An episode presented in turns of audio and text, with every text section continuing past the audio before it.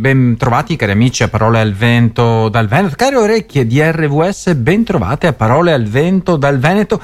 Che ne dite se oggi ci occupiamo principalmente di educazione? Però prima, prima una eh, notizia di cronaca legata a, alle proteste, eh, non tanto ai protestanti in questo caso, perché i protestanti, lo sapete, sono pro testo, nel senso sono per il testo, il testo biblico, ma per eh, il protestare nel senso più eh, diffuso del termine. Perché non solo i trattori, emblema della rivolta degli agricoltori, che continua a farsi sentire in Belgio in questi giorni davanti al Parlamento europeo, anche in mare però le cose non vanno bene, non vanno bene. Ecco, a, a differenza de, degli agricoltori che in qualche maniera faticano e sudano, piantano, eh, coltivano e in mare si va, oh, mi si scusi eh, questa volgarità, si va per depredare, si pesca, si pesca, ti, si tira su quel che si tira su. Comunque anche per i pescatori le cose non vanno troppo bene.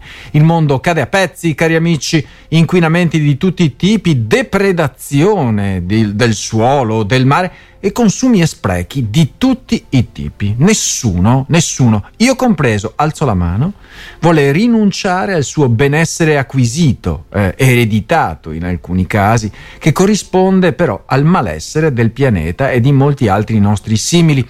E, e non solo, pensa, pensiamo agli animali. Che fare?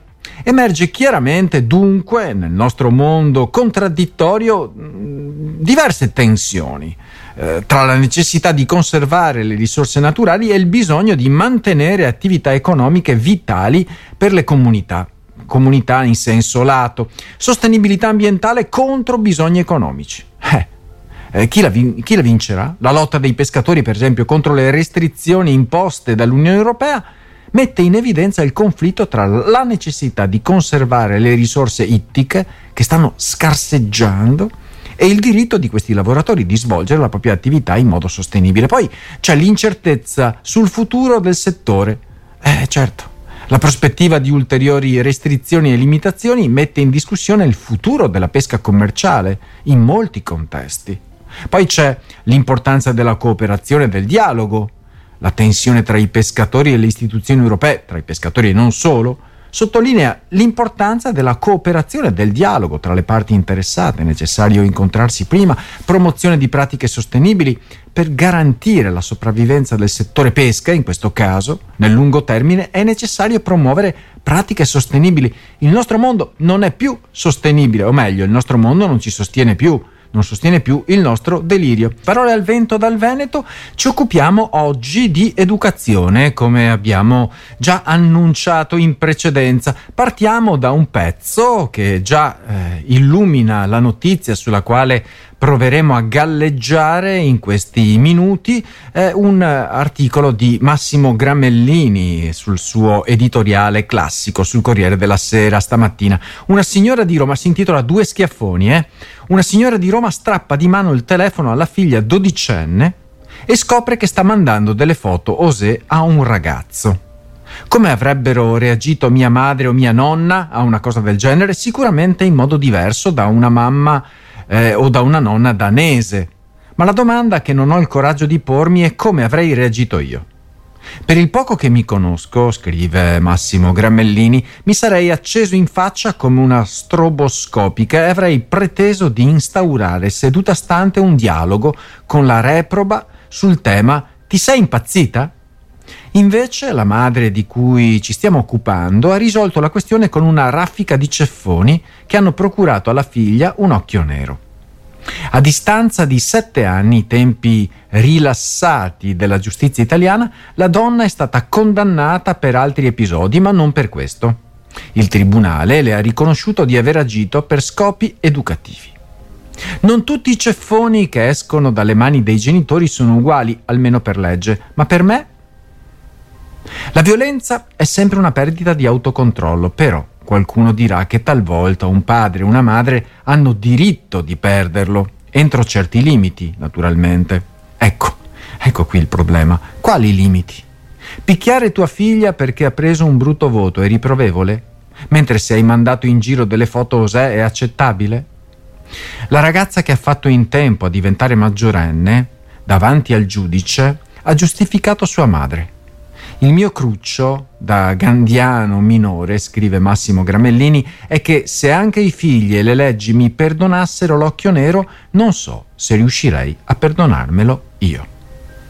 Stamattina ci occuperemo eh, di questo tema eh, I prossimi articoli si intitolano Schiaffoni e poi, e, poi, e poi Sberla educativa e poi meglio le parole delle cinghiate. Quindi rimanete collegati. Schiaffoni intanto sorprende la sua figlia dodicenne. Siamo, siamo concentrati qui stamattina. Eh, quattro almeno pezzi, quattro conduzioni su questo tema, l'educazione e gli schiaffoni. Sorprende sua figlia dodicenne nell'atto di inviare foto provocanti a un ragazzo sette anni fa eh, a un ragazzo più grande tramite internet e reagisce con violenza, arrivando a colpirla sulla faccia. Il tribunale, seppur prosciolta per l'episodio dei ceffoni, la condanna per violenze fisiche e psicologiche protratte nel tempo nei confronti della figlia e di sua madre anziana. La storia che riflette una miscela di povertà, disperazione e modernità solleva domande esistenziali sulla natura dell'autorità genitoriale sulla responsabilità sociale e sulla complessità delle relazioni familiari. Poniamoci qualche domanda, mm, le risposte ognuno è abbastanza grande per potersele dare, anche se sono sempre risposte parziali che hanno necessità di confrontarsi con quelle di altri. I, il ruolo dei genitori, qual è il confine tra disciplina e abuso quando si tratta dell'educazione dei figli? Fino a che punto i genitori hanno il diritto di correggere i propri figli e quali sono i limiti di questa correzione?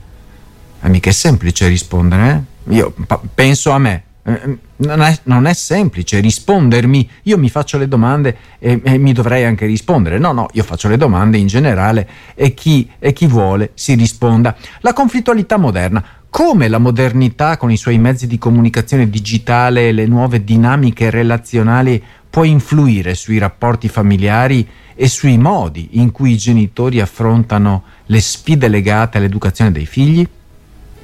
Eh, eh, la compassione, per esempio. In che misura la comprensione e il perdono possono essere estesi ai genitori che, pur agendo in modo violento, sono essi stessi vittime di circostanze difficili e sfide quotidiane? Pare che la figlia abbia dato ragione alla madre eh, per quei ceffoni che aveva ricevuto da ragazzina.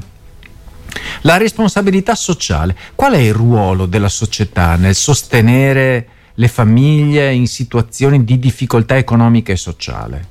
E come possiamo contribuire a creare un ambiente più favorevole per la crescita e lo sviluppo sano dei bimbi?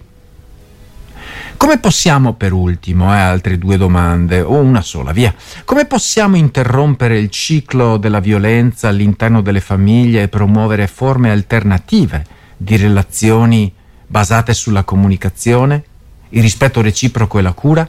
Quante domande! Ognuno trovi la sua risposta. Intanto siamo ancora concentrati sulla sberla, sulla sberla educativa per quella storia di quella mamma che ha colpito sul viso la sua figlia che a 12 anni mandava fotos a un ragazzo di 19 anni. Qui è successo 7 anni fa e la figlia oggi 19enne dice che probabilmente la mamma ha fatto bene è stata andata sotto processo, eccetera, eccetera. Alcuni propendono per il fatto che sia giusto eh, dare degli sganassoni, alcuni altri invece no. Eh, Paola Mastroccola difende la tesi della sberla educativa, ecco, in risposta alla situazione in cui una madre è stata assolta appunto per aver schiaffeggiato la propria figlia dodicenne sorpresa a inviare foto provocanti su Instagram.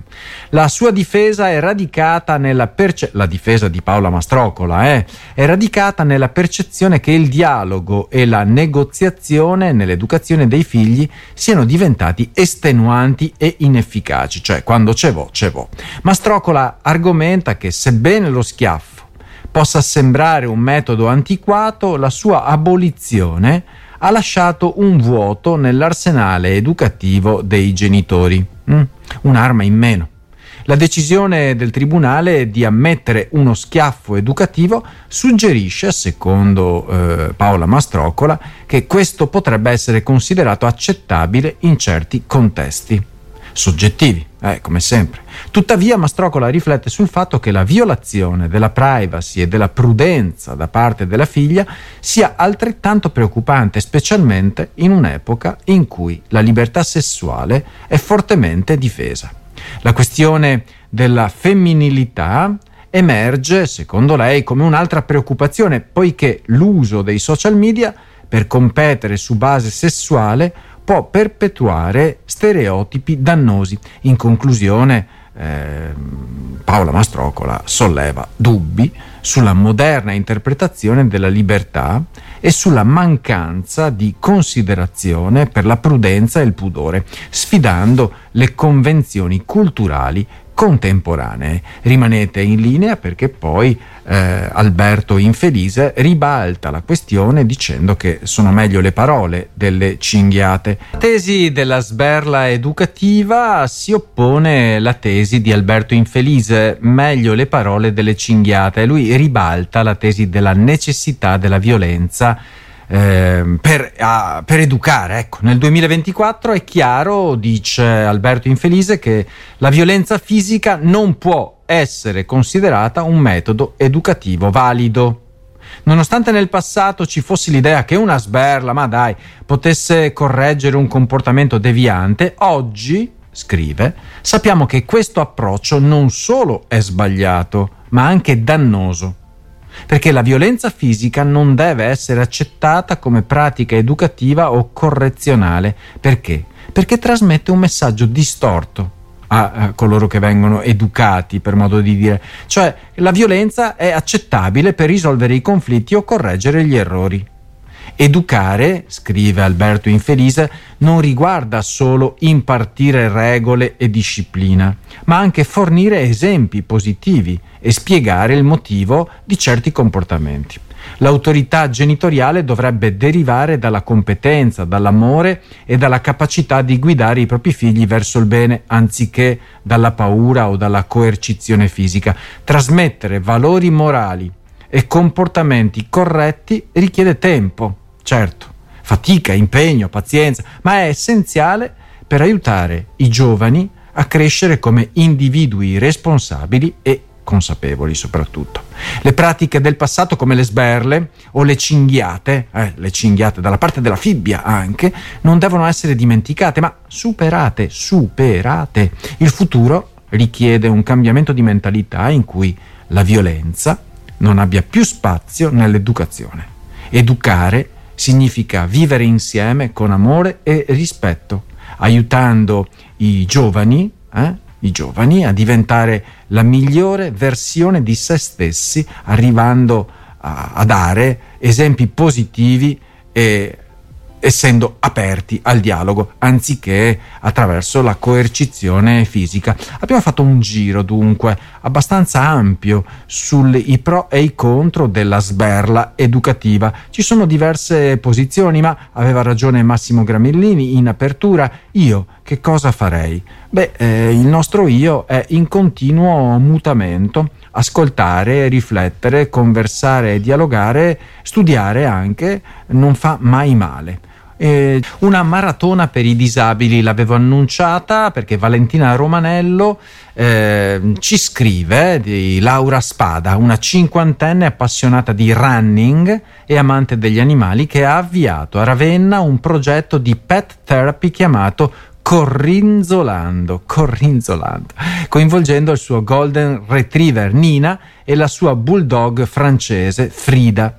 Eh, questo progetto porta gioia e felicità agli adulti e ai ragazzi con disabilità che partecipano alle attività sulla spiaggia in campagna insieme ai cani di Laura Spada. Tutto è iniziato con Nina che aveva bisogno di aiuto per superare le sue paure e con Elsa, un'altra cucciola di Golden Retriever che purtroppo è stata strappata prematuramente alla vita. Elsa, con il suo dono empatico, ha ispirato Laura a dedicarsi al mondo della disabilità e a sviluppare progetti che rispettassero le linee guida nazionali per l'assistenza con gli animali pet therapy. Laura si è trasformata per, anzi si è formata più che trasformata per diventare un coadiutore del cane e ha scelto Frida per continuare il lavoro iniziato da Elsa, i due cagnolini. Insieme a Nina e Frida, Laura ha lanciato il progetto Corrinzolando, appunto, che combina il running e la pet therapy, eh, coinvolgendo adulti e ragazzi disabili in gare e attività sportive.